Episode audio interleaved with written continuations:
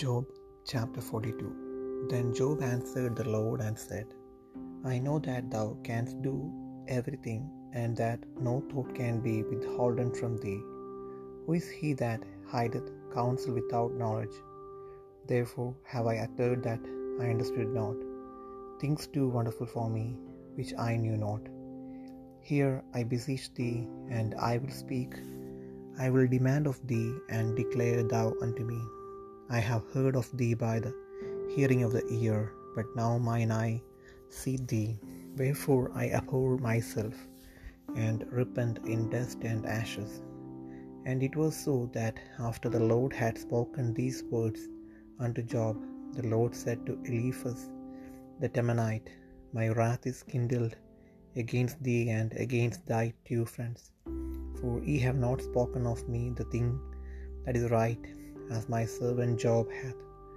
Therefore take unto you now seven bullocks and seven rams, and go to my servant Job, and offer up for yourselves a burnt offering, and my servant Job shall pray for you. For him will I accept, lest I deal with you after your folly, in that ye have not spoken of me the thing which is right, like my servant Job. So Eliphaz the Temanite, and Bildad the Shuhite, and so Zophar the Namathite went and did according as the Lord commanded them. The Lord also accepted Job. And the Lord turned the captivity of Job when he prayed for his friends. Also the Lord gave Job twice as much as he had before. Then came there unto him all his brethren, and all his sisters, and all they that had been of his acquaintance before, and did eat bread with him in his house. And they bemoaned him, and comforted him over all the evil that the Lord had brought upon him. Every man also gave him a piece of money, and every one an earring of gold. So the Lord blessed the later latter end of Job more than his beginning, for he had fourteen thousand sheep, and six thousand camels, and a thousand yoke of oxen, and a thousand she asses. He had also seven sons and three daughters, and he called the name of the first Jemima, and the name of the second Keziah, and the name of the third Keren Happuch. And in all the land were no women found so fair as the daughters of Job, and their father gave them inheritance among their brethren. After this lived Job an hundred and forty years, and so his sons and his sons' sons, even four generations. So Job died, being old and full of days.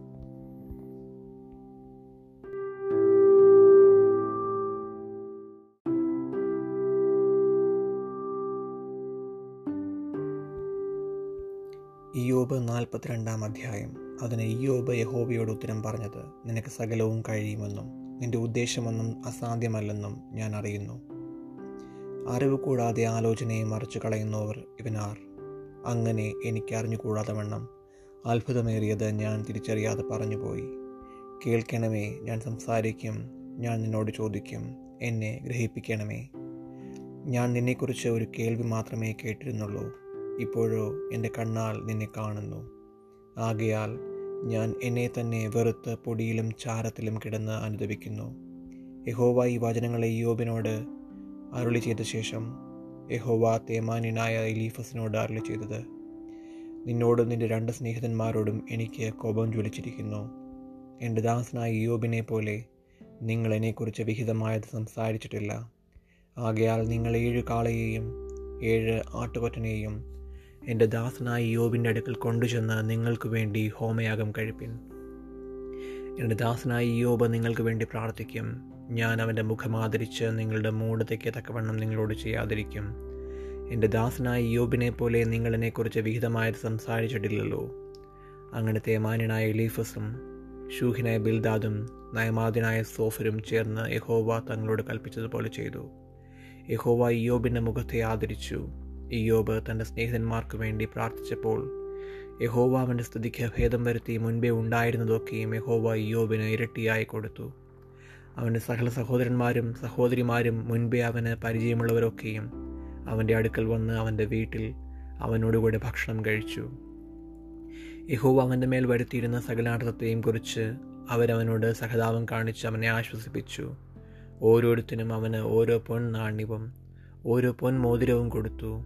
ഇങ്ങനെ യഹോവ അയ്യോബിന്റെ പിൻകാലത്തെ അവന് മുൻകാലത്തേക്കാൾ അധികം അനുഗ്രഹിച്ചു. അവന് പതിനാലായിരം ആടും ആറായിരം ഒട്ടകവും ആയിരം ഏർക്കാളയും ആയിരം പെൺകഴുതിയും ഉണ്ടായി.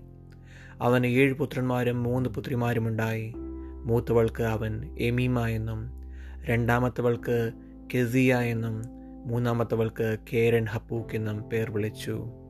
ഇയോബിന്റെ പുത്രിമാരെ പോലെ സൗന്ദര്യമുള്ള സ്ത്രീകൾ ദേശത്തെങ്ങും ഉണ്ടായിരുന്നില്ല. അവരുടെ അപ്പൻ അവരുടെ സഹോദരന്മാരോട് കൂടെ അവർക്ക് അവകാശം കൊടുത്തു. അതിനുശേഷം ഇയോബ് നൂറ്റി നാൽപ്പത് സംവത്സരം ജീവിച്ചിരുന്നു. അവൻ മക്കളെയും മക്കളുടെ മക്കളെയും നാല് തലമുറയോളം കണ്ടു. അങ്ങനെ യോബ് വൃദ്ധനും കാലസമ്പൂർണനുമായി മരിച്ചു.